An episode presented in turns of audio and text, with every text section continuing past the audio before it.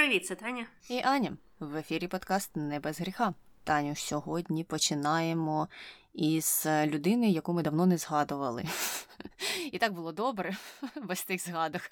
Але сьогодні воно мені вилізло на Ютубі. Вилізло інтерв'ю Варламова з Єленою Костюченко. Це репортерка із нової газети, яка знаходиться в Україні і пише статті про нинішню фазу війни. І от він у себе на якомусь із каналів. Виявляється, у нього багато зараз каналів. Ну, знаєш, просто людина заробляє як може, як може. Так от, на одному з його каналів з'явилося це інтерв'ю. Ну що ж, я не могла пройти повз.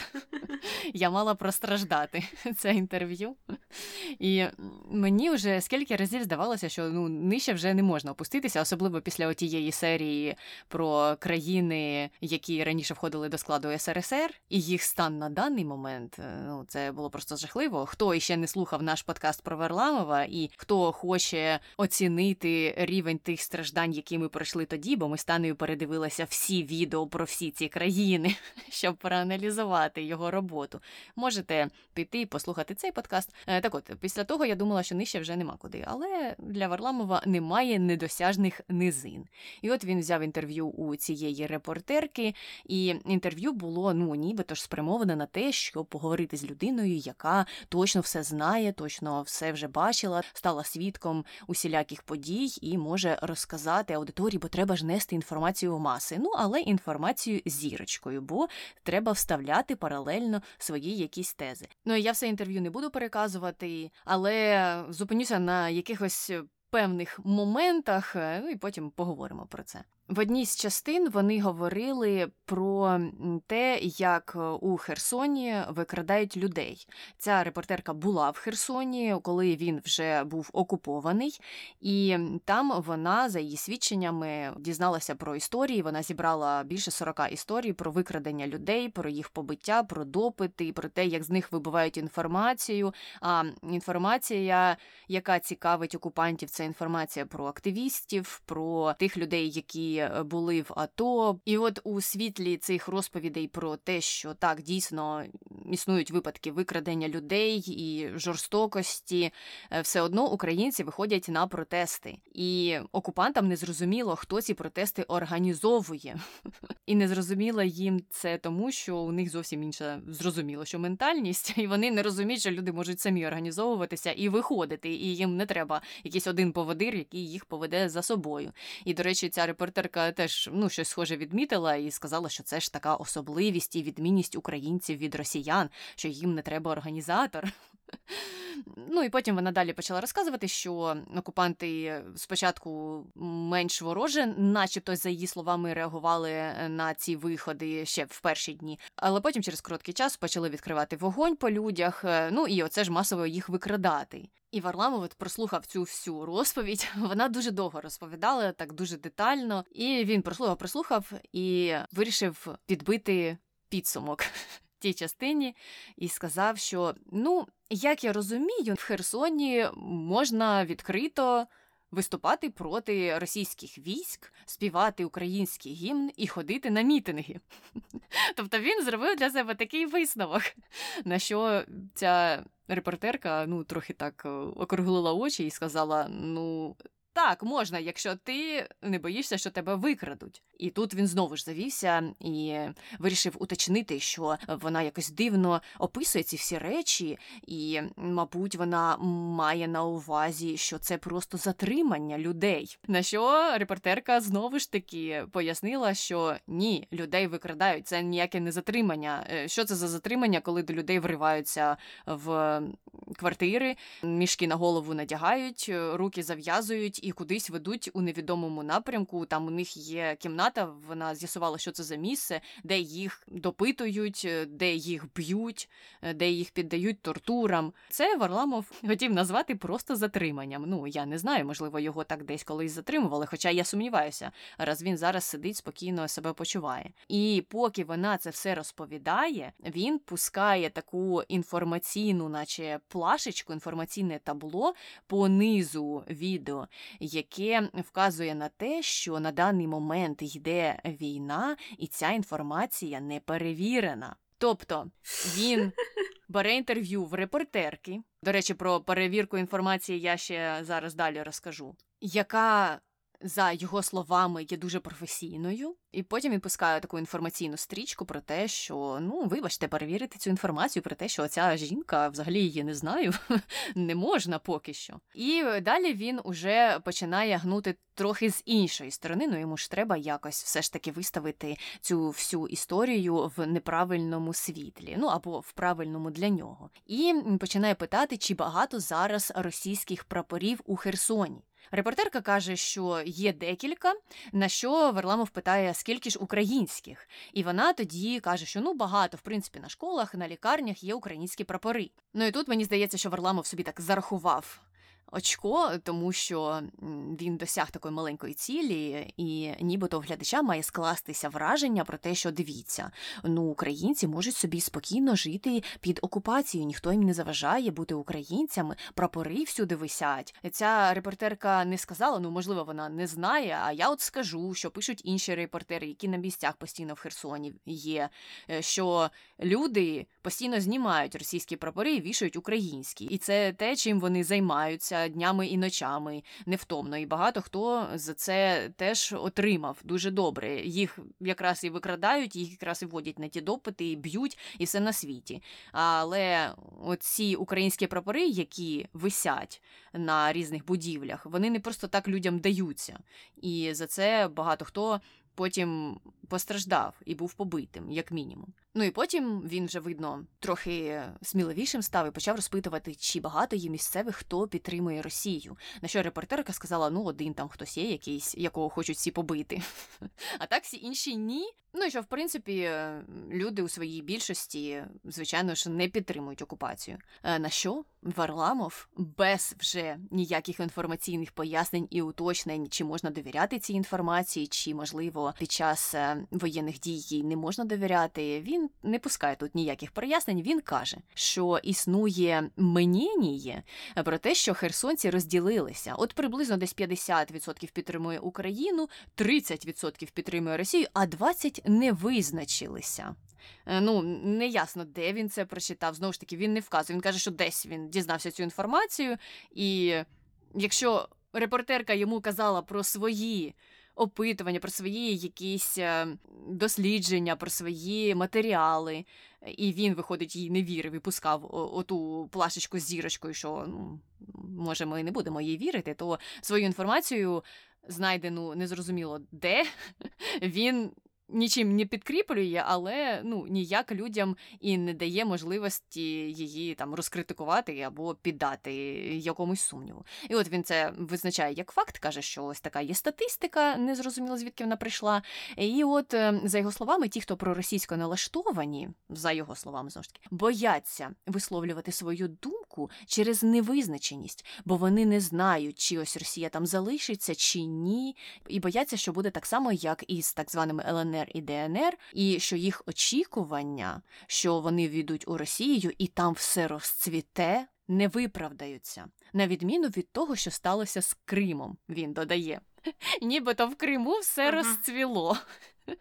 Ну, я не знаю, що йому розповідає його скажена бабка, яка живе в Криму, яка там вітала російську владу. Може, для неї все розцвіло, і в неї пенсія стала на 2000 уже рублів більше. Але те, що там людям воду погодинно пускають, те, що людей теж викрадають, те, що людей піддають тортурам, те, що людей ув'язнюють незаконно, те, що в тебе немає ніякої свободи слова, і те, що там кожен другий ФСБшник. Ну, якщо це визначення цвітіння і розквітання, то нехай, можливо, Варламов поїде туди і поживе там трохи, і побачимо, як йому там це все сподобається. Так, ну і от він дає дійсно таку подачку, нібито є там багато людей, які б, можливо, були б і раді приєднатися до Росії, якби Росія оголосила, що вона забере Херсон до себе на офіційних умовах. Теж такий трохи натяк, знаєш, натяк уже іде mm-hmm. про те, що є там плацдарм для того, щоб Росія там заселилася. Ну і далі вони вже говорять про те, що робота репортерів в умовах війни дуже складна. І за словами Варламова, е, знову ж таки, тут він не зміг не подати повісточку кремлівську в умовах війни. Кожна із двох сторін є не зовсім правдивою в плані подачі інформації. Кожна сторона намагається все висвітлити із свого боку, і не можна ж вірити кожній із сторін таким чином. На що репортерка довго пояснює свої методи ведення, дослідження інформації, збору даних, як вона це робить. Ну і знаєш, я тут подумала: окей, ти е, хочеш нібито посіяти сумнів в думки своїх глядачів, але тим самим ти не поважаєш цю співбесідницю свою гостю, тому що фактично ти кидаєш тінь і на неї, що і тобі, жіночко, не можна справді вірити, тому що зараз війна, а ти, в принципі, про війну пишеш, е, то всі перебільшують, всі щось добріхують, е, то, можливо, і ти в цьому винна. Ну, і вона там довго йому пояснювала про. Свою роботу. Але ж зернятко це він закинув. Зернятко того, що він порівнює пропаганду, таку жахливу, прижахливу, із новинами з усього світу. Ось увесь світ проти Росії. І на його думку, це можна поставити на ваги, і воно буде рівноцінним. Ну бо всі ж брешуть, всі висвітлюють це у вигідному для себе світлі, нікому довіряти не треба. І оце нікому довіряти не треба це ключовий девіз насправді тієї ж пропаганди. Щоб потім люди, коли до них репортери підходять там у тій самій Росії, зараз з'являється багато відео на тому ж Ютубі, і питають про те, що вони думають про події в Київській області, що вони взагалі думають про війну. Люди часто відповідають: ой, ну нікому ж вірити не можна, це все фейки. Ви ж знаєте, скільки всякої дезінформації. Мабуть, це теж якісь із численних фейків. Ну, Тобто вони ні в що не вірять, відповідно. Ну, це те, що ми колись вже обговорювали. Це така підступна пропаганда, яка дійсно хоче впевнити людей, що правди, справжньої правди, її не існує. Існують е, тільки погляди, різні погляди, а правди нема. Хоча це не так. Правда, вона завжди є, і вона одна. Правда одна, а погляди бувають різні. Це так. Ну і це саме та причина, чому так багато людей люто або, мабуть, з більшою лютістю е, ненавидять саме оцих от псевдоліберальних журналістів, російських псевдолібералів, аніж їхню оцю от відверту пропаганду, аніж Скабєєва чи Соловйова. Тому що там ну ти точно знаєш, що оце от ворог, і вони відверто брешуть. Вони цього не соромляться, вони там на своєму фронті. А от е, ці люди вони приховують так, е, на яку сторону вони грають. Вони підступно це роблять, вони просто засирають е, мізки своїм співгромадянам, а особливо ж молодим. Його ж аудиторія, це які там підлітки, люди до 40 років. Так, хоча мені здається, його рейтинг трохи впав з початку війни. Там йому якось трохи вдалося навіть своїх е, е, глядачів відштовхнути. Але тим не менш, і ти не знаєш, він ще не вказував, е, врешті-решт, де він знаходиться в Росії чи за кордоном? Ні, не вказував, але щось мені. Натякає на те, що, мабуть, не в Росії, хоча, ну, хто знає, він про це мовчить, мовчить тактично дуже.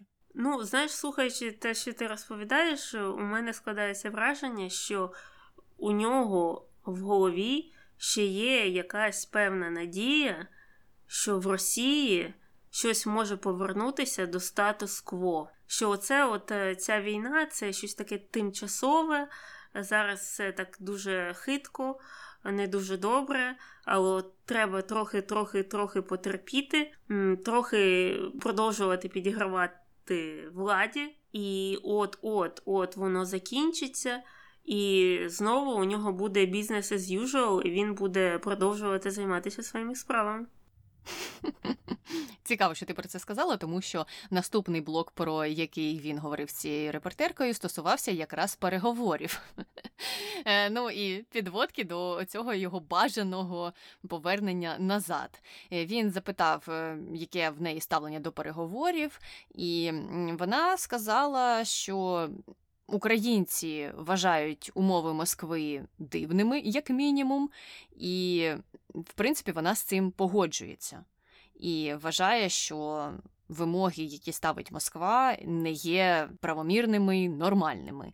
На що він дуже здивувався. А і вона йому потім сказала у відповідь, що ну а ти що не вважаєш, що це ненормально просити в Україні признати анексію Криму? І тоді його прорвало.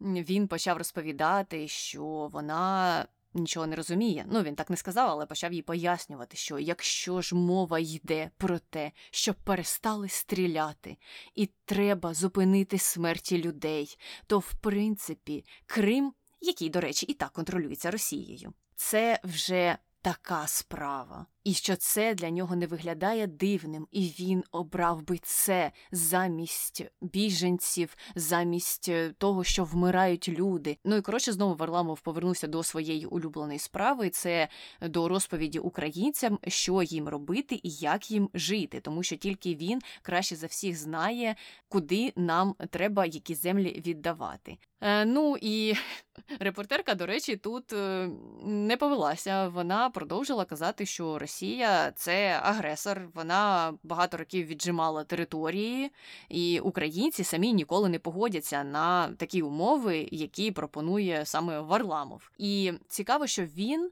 і ще натякав на те, що це взагалі ідеологія. От питання Криму це все ідеологія, це все політика, і нібито насправді люди б обрали, якби їм дали вибір, бути там біженцями чи знаходитися у стані війни, або е, попрощатися зі своїми територіями. Вони б обов'язково обрали те, що добре, ми прощаємося з територіями, але ми не будемо біженцями, і у нас нібито, нібито настане мир. Ну тут багато дурниці в його посилі, звичайно ж, зараз ми про це поговоримо. Але так вона відповіла, що вони б ніколи це не обрали, і що це насправді не ідеологія, і що в Україні. Владу переобирають, і якщо Зеленський, хоч трохи натякне на те, що він готовий здати якісь території, то люди просто його загризуть. Угу, угу. Ну, мене дуже посмішило те, що він сказав, що от якби я був Якби це було моє рішення, так тебе б ніхто не обрав би. Що ти вже мітишся? Ти у себе владу звали і е, балотуйся на президента Росії чи хоча б на якогось там е, районного депутата.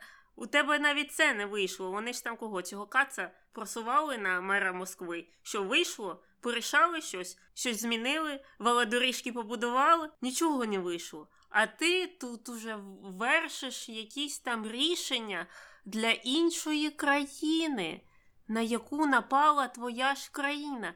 Це просто абсолютно відсутність моралі, це дуже низький тон, це не культурно, це просто говорить, на якому низькому рівні їхня оця от так звана молодіжна інтелігенція. Це просто дно. І кожен раз ми це кажемо, і кожний наступний раз знизу стукають. Ну от, у мене було таке ж саме враження про все це інтерв'ю і про всі його думки. Ну і знову ж таки повертаємося до того, чого в принципі все і починалося, коли почалася повномасштабна інвазія. Е, про те, що ну росіяни взагалі нічого не знають про українців.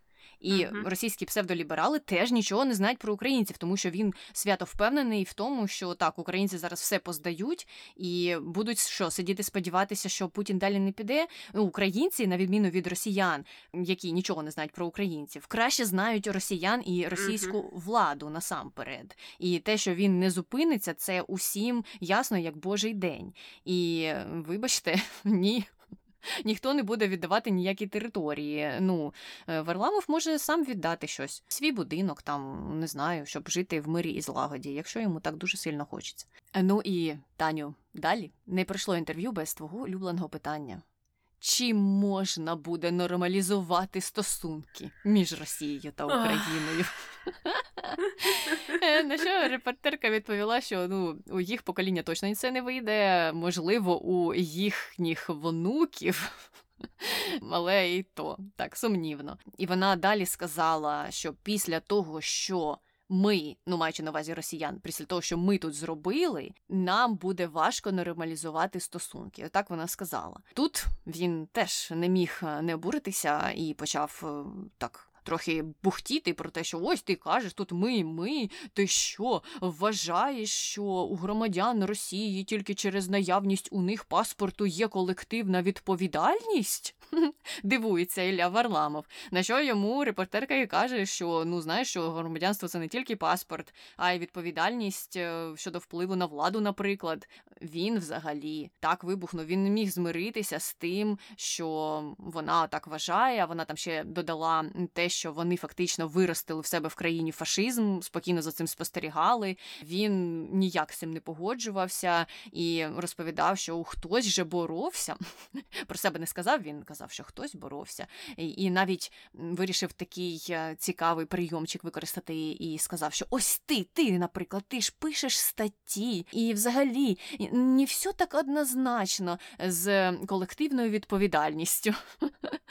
На що вона йому відповіла дуже цікаво, як на мене, вона сказала, що ти знаєш, я статті пишу, тому що це моя робота, і вона оплачувана, а це не є активізмом. І ну я тут приємно була здивована. Вона далі продовжила говорити про те, що активізмом вона насправді колись трохи займалася, але потім перестала. Тому що, тому що на протестах стояти холодно, в тюрмі сидіти неприкольно, за її словами. І от це все стало дуже складно для неї, саме тому вона і припинила. І вважає тепер, що вона зробила недостатньо. Вона просто описувала, як ем, до російської влади приходять фашисти, і все. І потім вона завершила тим, що якщо він вважає, що він не зміг зробити більше, що типу він зробив насправді стільки, скільки він міг, то вона йому заздрить. І мені здається, що це був такий шейд трохи в його сторону, бо він там ну, просто не міг заспокоїтися. Але ця відповідь е, ну змусила мене трошки по-іншому, хоча б на неї дивитися в цьому інтерв'ю. Вона, звичайно, виглядала загалом краще, ніж Варламов. Там були певні сумнівні моменти спочатку інтерв'ю, але от в кінці те, що вона оце сказала, мене трохи приємно вразило. Я думаю, що те, що вона провела весь цей час, починаючи з 25 лютого в Україні, якраз і допоміг їй. Е, з іншого боку, подивитися е, на інвазію, на воєнні дії, і тому у них з Варламовим було багато е, непогоджень. Я не знаю цю журналістку, не знаю, як вона думала до того, як вона приїхала в Україну до 25 числа, коли вона туди потрапила. Так, але вона, ну, хоч тут, трошки по-іншому дивилася на певні речі. Ну, а він, він нас не здивував.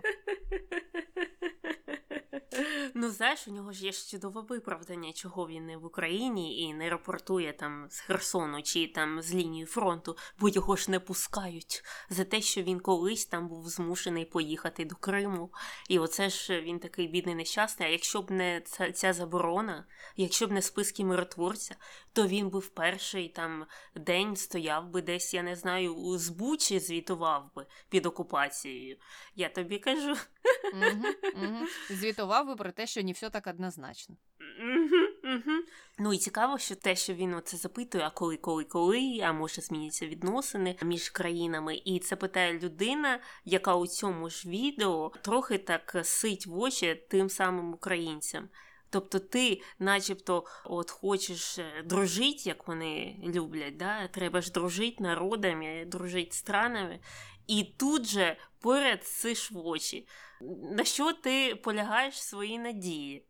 Ну, Мені взагалі здається, що у нього в Україні в його передачі в Україні майбутнього ну, взагалі немає. І це знову ж таки дуже дивно, що він сам ще це не зрозумів. І ну, з одного боку, дивно, з іншого не дивно, тому що це говорить про його снобізм і про його зверхність стосовно тих самих українців, що він може уявити собі, що він буде їм розповідати знову ж таки, як їм жити, як їм краще укладати мирні угоди, коли їм миритися з Росією, як їм ділити території чи ще щось там. Е, ну і в кінці кінців, що росіяни ж не винні винні, бо у них просто російський паспорт, а все інше вони можливе і неможливе зробили для того, щоб впливати на ту владу, яка в них є. Просто у них не вийшло. Ну не допрацювали, але лізли із штанів усі разом. Просто щось пішло не так. Вони та влада самі собі там щось вирішували, самі собі малювали.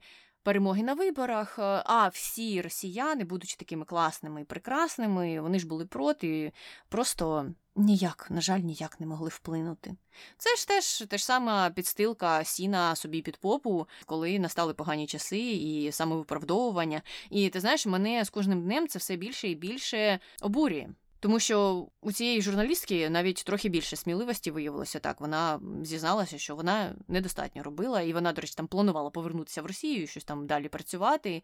На що Варламов ледь не посивив у відповідь і все допитувався, як це, як це, вона ж це наважиться зробити. Ну і що мені натякнуло на те, що він, мабуть, не в Росії все ж таки. Так, а у нього немає е, такого відчуття, що щось пішло не так, десь його відповідальність, можливо, є в чомусь. Ні, цього немає. Він цього не хоче признавати. І це найгірше, тому що я дуже боюся, що станеться так, що коли Україна переможе, і коли. В Росії там щось можливо десь зміниться, не знаю, які у них там геополітичні відбудуться зміни в яку сторону, але коли в кінці кінців до них дійде уся інформація про діяльність їх військових на території України, вони все одно продовжать все не вірити. Вони все одно продовжать собі замилювати очі, і їх продовжать такі псевдоліберали виправдовувати тим, що uh-huh. ну це uh-huh. ж такий механізм роботи із такою жахливою інформацією. Ви не розумієте, люди просто не можуть її прийняти. Їм треба захищатися, якось захищати свою психіку від е, такого потоку жахіття, яке виявляється, відбулося. А може і не відбулося, ми ж не знаємо, бо обидві сторони перебільшували. Ви ж розумієте. Тепер люди просто не знають, може може і цьому не можна вірити. І оце все продовжиться. І не буде оцього прийняття, через яке повинна пройти нація, яка вчинила ці всі жахіття, щоб очиститися, щоб якось переродитися, спробувати. Ну, на це надій мало, але хоча б спробувати. І це найстрашніше буде, якщо вони продовжать бути впевненими е, в тому, як зараз, коли їм приходять похоронки, чи коли їм приходять тіла їх окупантів назад, і вони їх хоронять і розповідають, що мой синочок родину захищав. Яку родину? Чого він на території іншої суверенної країни захищав твою родину? Що він там робив? Незрозуміло. Мені ця логіка ніколи не буде зрозумілою. А цій жінці все зрозуміло. Її синочок був героєм, він захищав родину. От і все. І з цим вона з цією думкою помре. І це для мене ну така величезна небезпека, якщо це буде повторюватися у такому глобальному масштабі всередині всієї Росії. Тому що тоді, звичайно, якщо ми не побудуємо якусь 100-кілометрову стіну від них, е, то що вони через 5 років знову вирішать на нас напасти, чи що? Про це багато хто говорить, що невміння вибачатися це є ключовою рисою е, росіян, ну, принаймні навіть цих от е, ліберальних, скільки заходів було до Навального вибачитися за грузинів, вибачитись за українців, вибачитися за Крим, вибачитись за білорусів, за всіх інших. Ну там у нього ж список такий великий, послужний із людей, яких він образив, з країн, яких він образив, культуру, яких він образив. І цього ж не ставалося. Або він віднікувався, або його команда якось відтирала, відбілювала його від цього. Але все, що йому треба було б зробити, е, це вийти і сказати: так, я тоді там був молодий і зелений, і я виріс, мої там бачення, там, скажімо, змінилися, і я був неправий, і зараз я так не думаю, і там, вибачте, мене усі ці люди. Так він навіть цього не спромігся зробити. Він не може це зробити. І так багато з цих е, лібералів та та нелібералів. Це люди неспроможні на вибачення. Вони будуть до кінця уникати відповідальності. І це жахливо. Так, і це іще одна причина, чому Варламова варто дивитися тільки, якщо ви страждаєте таким самим мазохізмом, як і ми. В іншому випадку, якщо ви бажаєте просвітитися, дізнатися щось нове е, чи щось таке подібне, ні, ні, ні, забудьте про цю людину. Або якщо ви вже його там дивитеся, не знаю, як ви там собі це пояснюєте, то зважайте на такі речі, які присутні будуть в кожному його продукті. Це не нові якісь закиди, оці всі приховані сентименти, приховані вкраплювання певних меседжів, які або є проплаченим, або він ну дійсно можливо так думає, дійсно така гнила людина. На це треба звертати увагу і не треба сліпо слухати подібних інфлюенсерів. Так, але давай повернемося до Сполучених Штатів і до придурків, які живуть тут. Е, е, це, мабуть, найулюбленіша з наших е, таких тем, тому що знову ж люди люблять глорифікувати іноземних діячів, особливо політичних діячів, а придурків їх вистачає всюди. Є тут такий сенатор, якого звати Ренд Пол, і який чомусь учора вирішив заявити, що, начебто, причиною цієї війни було те, що Україна там хотіла вступити в НАТО, а Росію це ж так е, непокоїло, і взагалі не треба там було Україні про це думати. І от він все живе в своїх фантазіях про те, що це стало причиною цієї війни. Але слава Богу, для нас є такий держсекретар Ентоні Блінкін, який одразу відповів йому і сказав, що ні. Бо якраз на Україну напали, тому що вона не була членом НАТО. Подивіться, скільки навколо Росії країни він обрав саме Україну е, зі сторони Європи, мається на увазі. А на що Ренд Пол сказав йому: ні ні ні Росія напала на Україну не через те, що вона не була членом НАТО, а через те, що Україна ж це колишня частина Росії. Е, і тут е, Ентоні Блінкін також йому відповів, що той е, ну, немає немає рації, і що це не дає Росії підстав нападати, яким би там колись не була Україна. А тим паче Україна до того була ну, офіційно. Частиною Радянського Союзу, а як ми вважаємо, вона була колонією Радянського Союзу або окупована Радянським Союзом, якщо так по правді, і повернутися до 20-х років ХХ століття. Але чудовим результатом е, всієї цієї бесіди було те, що скільки людей просто стали обливати брудом е, цього ренда пола. На нього вз'ївся весь інтернет. Про це вже написали, мабуть, 20 статей. Про те, чого він не правий, чого він нічому не розбирається, чого він е, взагалі таке каже. Люди інші знову почали порівнювати, а що а якщо він каже, що Росія мала право е, напасти на Україну через те, що Україна і Росія колись були афілійовані, то можливо і там Велика Британія може напасти на Сполучені Штати, бо у них там був якийсь connection колись. Е, ну і так багато ж багато країн, які були в певний момент історії пов'язані, а потім розійшлися іншими шляхами. Ну його з усіх сторін обсміяли. Ну, звісно, там, мабуть, залишилися якісь ультраправі чи любителі Росії там ультраліві такі ж є, може і піддакували, але така глобальна тенденція була просто його загнобити. І причому відрили ж там якийсь ролик десятирічної давності, де покійний е, Джон Маккейн е, звинувачував якраз цього Ренда Пола в тому, що він є агентом Кремля. Що досить цікаво. Е, ну, я я не знаю, там він так справжній, знаєте, агент Кремля, якому там платять е, щомісячно.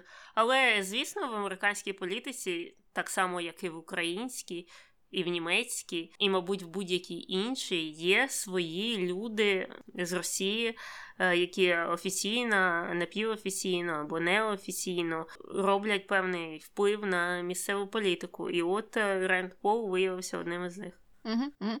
І це сенатор людина з вищою освітою, людина, яка вже 100 років сидить у тому сенаті і щось вирішує, і представник республіканської партії.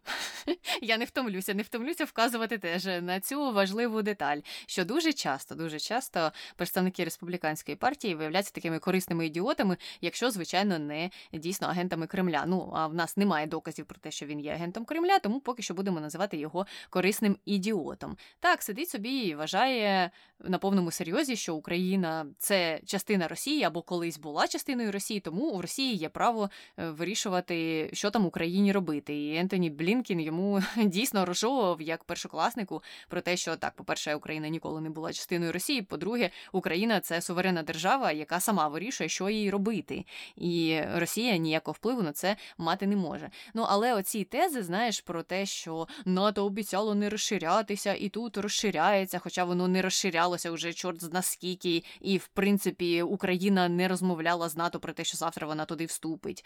Е, це ж теж повістка Кремля. Е, ну і тому дійсно виникають питання про те, а що з Рендполом не так, і чи насправді він ну такий вже і щирий. І сподіваюся, що його виборців виникнуть такі питання. Але найбільше серед цих коментарів, які його засуджували, мені сподобався один про те, що а ви знаєте, Аляска теж колись була частиною Росії. І мені здається, про це треба частіше говорити і частіше дійсно показувати е, кліпи цих пропагандистів е, на російському телебаченні, які розповідають, що вони то Аляску заберуть, то Флориду вони чомусь завжди хочуть забрати. Не знаю чому. Ну, хоча з іншого боку, знаю, тому що в принципі ті люди в більшості свої, які там живуть, вони б за них радо голосували. Бо там живе багато тих, хто підтримує Дональда Трампа. Ну а Дональд Трамп це той самий корисний дурень або той самий агент Кремля. Е, тому так, є багато охочих позабирати і американські землі серед російських пропагандистів. І мені цікаво, що Бренд Пол сказав на таке. Якщо йому показати це все, він що був би радий там з рушником би їх чекав, з караваєм чи, чи як. Ну, особливо, особливо, якщо е, на це дивитися на фоні нещодавних таких е, щоденних заявок зі сторони Кремля або їхньої інформаційної обслуги про те, що треба знищувати, як вони кажуть, центри прийняття рішень в Україні, але ці центри прийняття рішень вони насправді не знаходяться в Україні, і вони навіть не в Польщі. Вони саме там, отам, ну ви знаєте де, у Вашингтоні. Ну і тобто натякають на те, що треба чи то ядерною, чи то якою зброєю знищувати центр управління Україною. Отак, от, в Вашингтоні. Так, вони дуже дуже хочуть е, ще більшої кількості крові. Ну, це якісь просто жахливі вампіри, які сидять на цьому російському телебаченні. Так, ми повертаємося знову туди, е, з чого починали, е, але ще нижче так плінтуса спускаємося, вже не знаю, де ми знаходимося коло земного ядра. То вони дійсно все ж не могли зупинитися у своїх фантазіях. То вони хотіли бомбити Лондон. Потім хтось сказав сказав, як ти кажеш, дійсно, що треба на Вашингтон щось скинути, бо там же ж основний центр прийняття рішень. Ну і паралельно вони вже готували свою публіку до того, що нічого страшного, якщо всі помруть. Цей сегмент мені дуже сильно сподобався. Е, так, там ем, на одній передачі вони почали із того, що представники 40 недружніх по відношенню до Росії країн зібралися і почали там щось обговорювати. І це для мене вже звучало комічно. Знову ж таки, згадуємо про Росію на одній чаші вагів і весь світ. І все ж так рівномірно, рівномірно розподілено. Ну, коли ти кажеш про 40 недружніх до тебе країн, то це для багатьох має стати приводом, щоб задуматися, а що з тобою не так, що з тобою 40 країн не товаришує. Ну і причому це 40 таких найбільших, найрозвинутіших країн у світі. Ні, ні, для них це не стало звичайно ж аргументом. Вони стали обговорювати те, що е, все почалася третя світова війна. Це вже ніяка не спецоперація. Ну, звичайно, вони то почали всього на всього спецоперацію, а от світ по відношенню до них почав третю світову війну. Ну і тепер е, треба всіх розбомбити. Ну і Соловйов почав втішати людей і себе, що нічого страшного, якщо світ згорить у ядерному пеклі бо всі вони, всі росіяни, відправляться в рай. А ці жахливі 40 недружніх країн, ну та й всі інші, е, будуть горіти в пеклі. Так він себе втішав. А Сіманьян йому піддакувала і казала: ну, всі ми колись помремо. На що я подумала, то слухайте, хлопці і дівчата, на здоров'я. Якщо ви хочете кудись, хоч в пекло, хоч в рай, в принципі, там вже з вами розберуться. Ви прийдете в рай, вам просто вкажуть вниз, і ви е, підете куди треба. Е, то ви собі йдіть. Але весь світ, е, ну, всього світу інші плани. У нас ще є багато чого не завершеного тут. Тому ми якось поки залишимося. А ви, якщо поспішаєте, то вперед, звичайно. Так, е, ну і потім до них оце ж долучилися всі інші, які вирішили дійсно бомбити Вашингтон. Не знаю, що у них в головах, чому вони так жадають цієї крові, цієї війни, з цього всесвітнього потопу, ядерного вибуху на весь світ. Що повинно бути в голові у людини, щоб проголошувати таке? Ну навіть на пропагандистському телебаченні. Я просто, ти знаєш, ніколи б не змогла відкрити рота і щось таке розповідати. І мені цікаво, просто ну от вони закінчують зйомки, і що далі? Вони просто йдуть собі додому такі. Ой, піду куплю кілограм помідорів та огірків. І все. Тобто, чи в них продовжується далі? Оце думки про ядерний вибух, і що ми всі скоро поберемо всі. Я не знаю, але для мене всі ці дискусії свідчать про те, що вони ну, вони програють. Ну, це ж е, ці розмови про ядерну зброю, це ж остання інстанція. Вже більше більш якоїсь там серйозної загрози загрози після цієї ти не можеш запропонувати. І от зараз світ це проігнорує, бо там же вже виступили заявами. Ну і ще раніше там і британці, і американці вони сказали ха-ха-ха, ну хай тільки подумають, е, ми самі їх перші знесемо. Ну і от якщо цей вже такий шантаж е, провалюється, то що далі робити?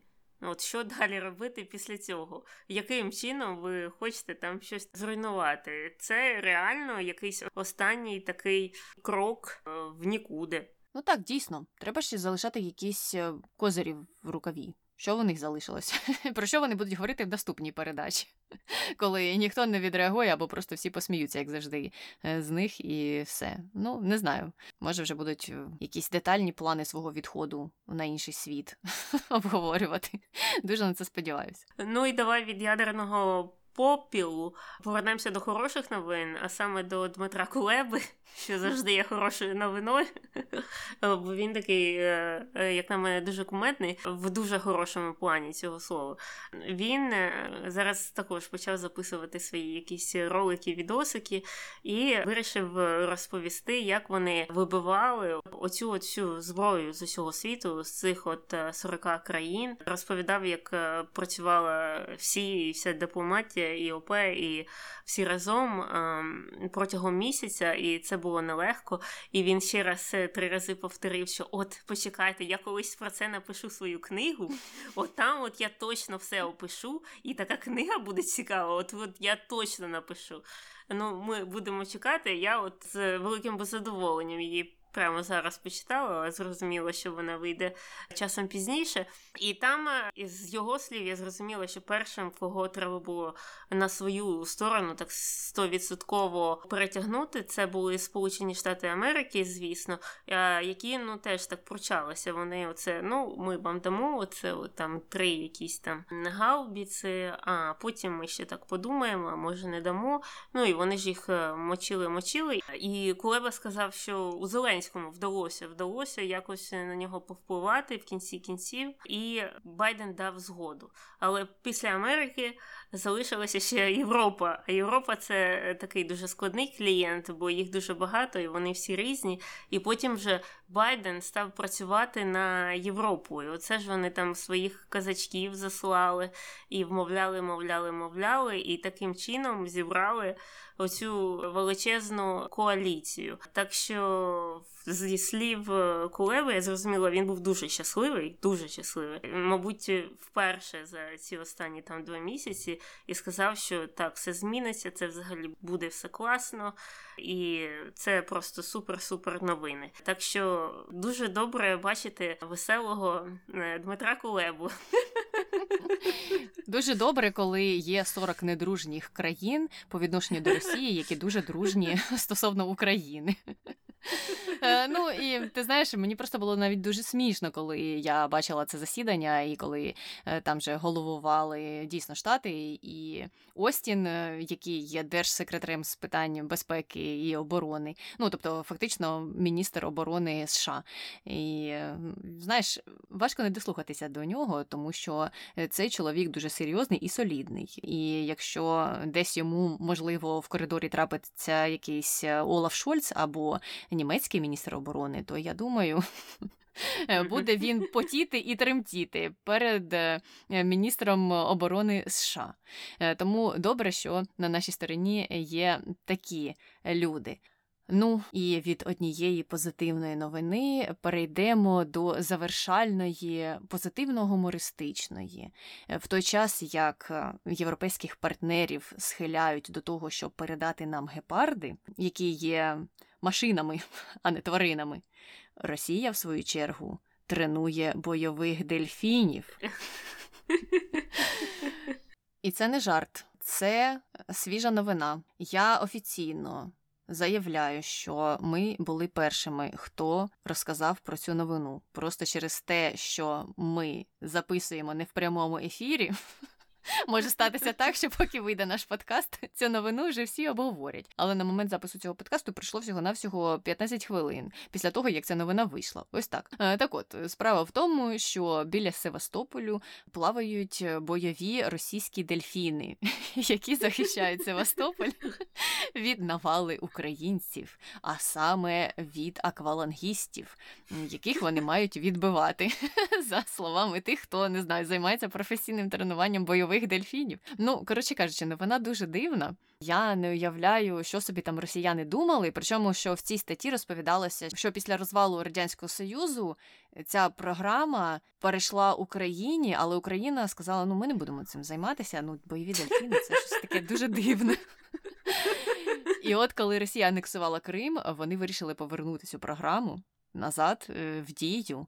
І мені здається, що це було способом для когось заробити собі на чергову яхту або навіть 10. Вони просто називали е, їх іменами дельфінів і таким чином відмивали гроші.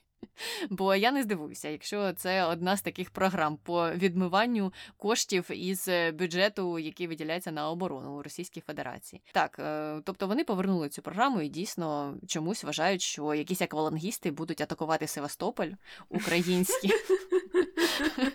І от дельфіни їм допоможуть захиститися. Так причому що цій статті також писалося, а це стаття Інституту морських досліджень, навіть не морських, а військово-морських досліджень. Е, і це ці ентузіасти, які займаються в тому числі зараз підраховуванням всієї техніки, яка використовується під час інвазії російської е, на території України, хто кого там підбив, збив, загарбав собі. Ці люди такі дотошні, які займаються підрахунком, е, вони співпрацюють з різними інститутами вивчення різних інших питань. І От одна із таких організацій це інститут вивчення такого військово-морського флоту, чи якось так це все можна перекласти, грубо кажучи.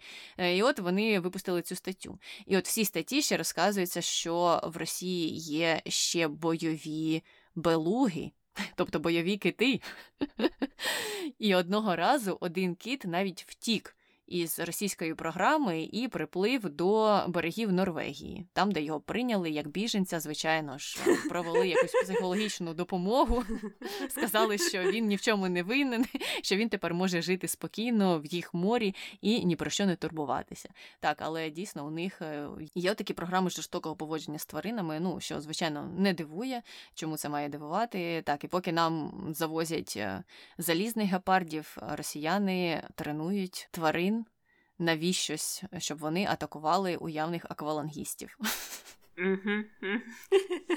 Ну, слухай, чогось там е, дельфіни е, разом з білугами не допрацювали і не дозахистили крейсер Москву від бога морів Нептуна. Ну, я все от чекала мемів і щось ніхто або не здогадався зробити, або ще, можливо, часу не було е, з такими, знаєш, е, дуже наїдженими рибами, як були то моїми собаками з Чорнобаївки, такими повненькими. Так я думала, що хтось має зробити такий самий мем тільки з рибами після того, як крейсер Москва самознищився. То може тепер хай хтось з дельфінами зробить. Вони просто не те, щоб не допомогли. Вони допомогли утилізувати потім все, що залишилося з органічного на крейсері Москва. Так, ну почекаємо, може хтось е, скоро вийде із такими мемами, бо е, кожен день виходить щось е, щось новеньке і смішненьке. Але на цьому я думаю, на такій позитивній ноті можна завершити цей подкаст. Не забувайте нам писати на нашу пошту podcastnbg.gmail.com. Також нам можна залишати відгуки на iTunes. Ми бачили, що декілька людей це робили нещодавно. І на цьому я думаю, це все. З вами була Таня. І Аня, слава Україні! Героям слава!